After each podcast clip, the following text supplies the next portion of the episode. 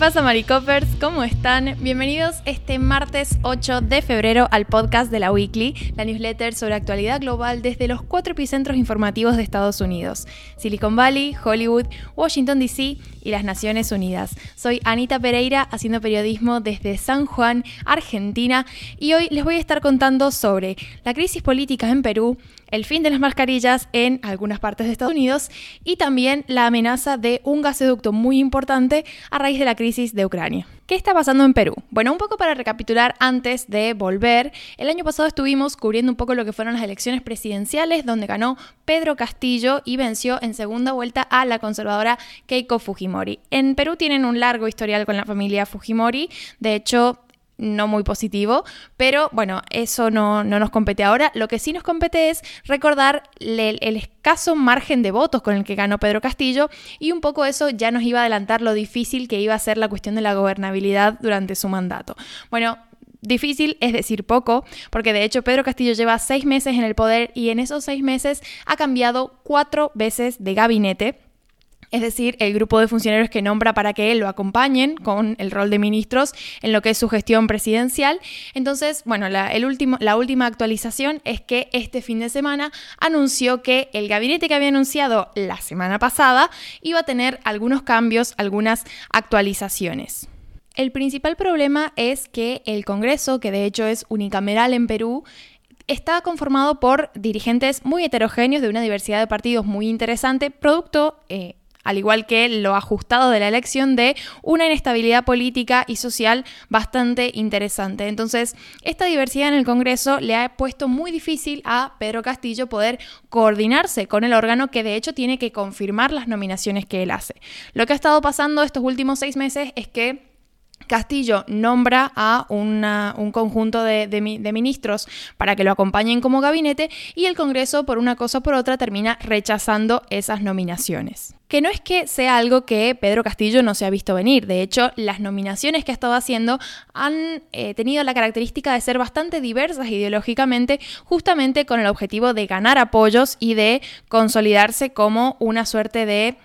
intermediario entre las distintas fuerzas, ¿no? Recordemos además que Pedro Castillo asume la presidencia sin un historial eh, de funcionario político relevante, porque de hecho él es, eh, digamos, fue docente, estuvo muy asociado a la parte de la militancia y el activismo sindical, pero dio el, gran salto a la, la, actividad pública con la elección presidencial y demás. Entonces, no es una persona que tenga mucha experiencia en cómo se maneja la política puertas adentro, y bueno, eso lógicamente ha afectado. De hecho, en su momento, en la campaña, él lo admitió y demás, porque un poco su mensaje era este, el de no soy un político corrupto y vengo a hacer las cosas bien, pero bueno, luego en el juego de la política es bastante difícil hacer las cosas bien sin saber cómo funcionan todos los engranajes y los distintos intereses que se superponen en el ejercicio del poder. Acá hay un apunte que me parecía muy interesante hacerlo y prestar atención a esto durante, digamos, cómo, cómo, vayan evolucionando los hechos y cómo vaya evolucionando la cuestión del gabinete en Perú. Pero los medios de comunicación están jugando un rol muy importante porque de hecho lo que le está pasando a la gran parte de los ministros que han tenido que renunciar porque el Congreso no les ha dado el visto bueno es que a esas renuncias iban acompañadas grandes polémicas relacionadas con, bueno, a lo mejor situaciones que han tenido como, como en el expediente, ¿no? Entonces, un poco los medios están jugando este rol de cada vez que Castillo nombra a alguien, buscan en el historial de esa persona y publican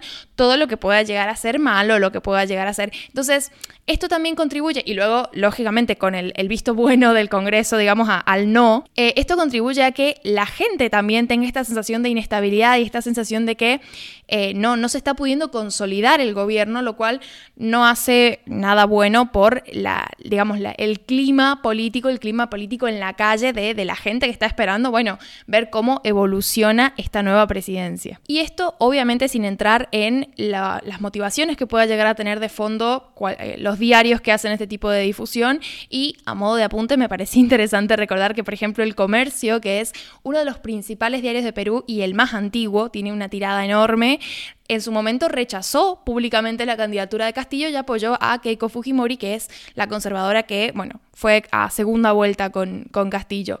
Y bueno, Keiko Fujimori en su momento, cuando perdió esa segunda vuelta, también eh, salió a decir que habían posibilidades de fraude, de que incitó a la gente a que mandara como pruebas de ese supuesto fraude. Al final no se comprobó nada más que el hecho de que no está dispuesta en absoluto a contribuir a colaborar con el gobierno de Castillo. Entonces, bueno, un poco qué cabe esperar para este para el futuro cercano, principalmente que Castillo logre dar con una mejor estrategia para acordar con el Congreso porque las que ha venido aplicando hasta ahora no le han funcionado muy bien. La pregunta abierta es, bueno, ¿quiénes van a formar parte del, del, nuevo gobierno? Porque él anunció que iban a haber cambios, pero todavía no está muy confirmado quiénes son estos nuevos reemplazos de reemplazos.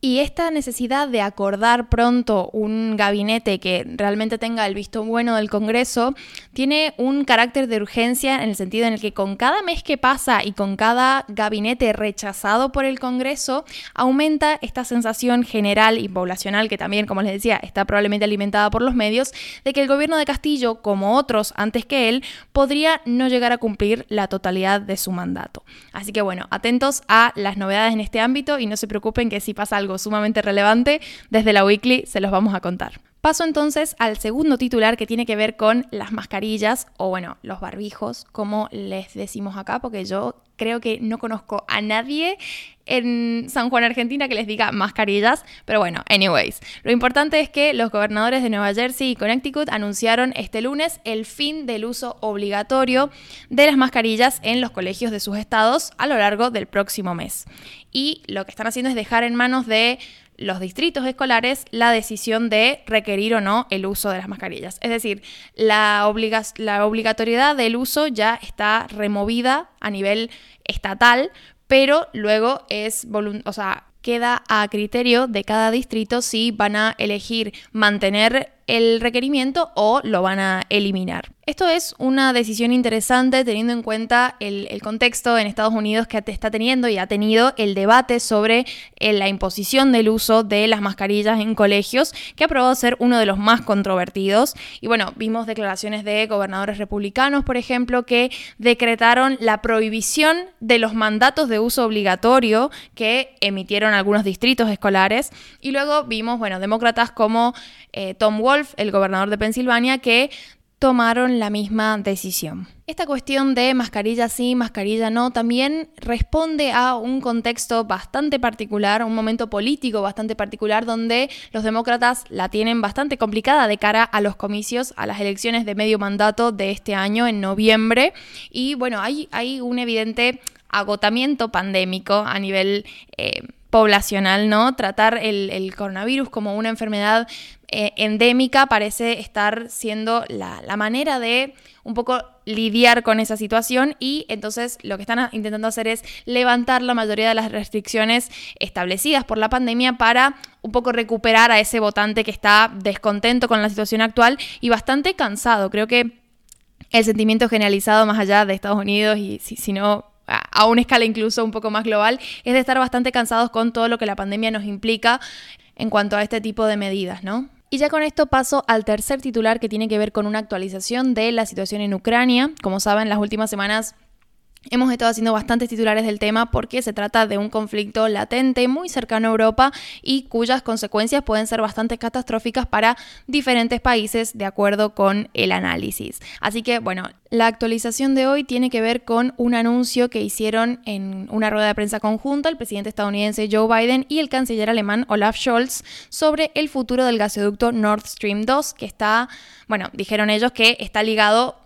fundamentalmente a lo que haga Putin en Ucrania. Si invade, va a ser el fin de este gasoducto. Ahora, este gasoducto conecta Siberia Occidental con Alemania y crea una línea directa de suministro de gas entre Rusia y este país europeo. De hecho, Alemania depende del suministro de gas ruso entre un 30 y un 50%, de acuerdo con eh, algunos análisis u otros, pero de todas maneras es muchísimo y bueno, la, amenaza tiene que ver con también eh, lo que representa para Rusia poder exportar esa cantidad de gas a un país como Alemania.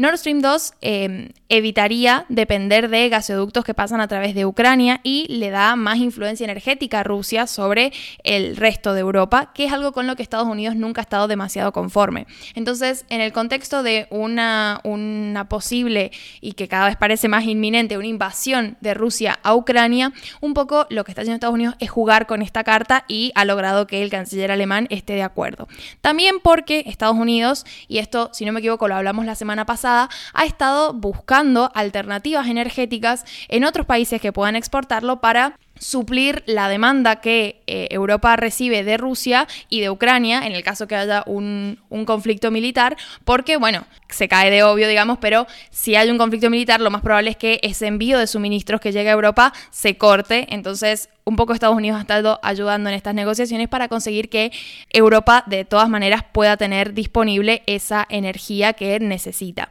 Entonces, esto un poco entra en el mismo marco y lo que hace es agregar como una carta de amenaza que Estados Unidos ya ha estado coordinando varias, justamente para disuadir a Putin si es que está pensando, contrario a lo que dice en prensa, en invadir Ucrania para que, bueno, no lo intente siquiera. Resta ver cómo responde Putin a esta amenaza o a cualquiera de las otras que ha estado haciendo Estados Unidos. Por lo pronto se reunió con el presidente francés Emmanuel Macron en una cita de más de cinco horas y bueno, tiene previsto eh, Rusia empezar operaciones militares conjuntas en Bielorrusia esta misma semana, lo que probablemente no ayude a disuadir las tensiones en absoluto. Así que bueno, con ese último titular me despido. Espero que tengan una linda semana y nos vemos mañana con una entrega especial sobre elecciones en Costa Rica. Ya se los, se los adelanté. Adiós.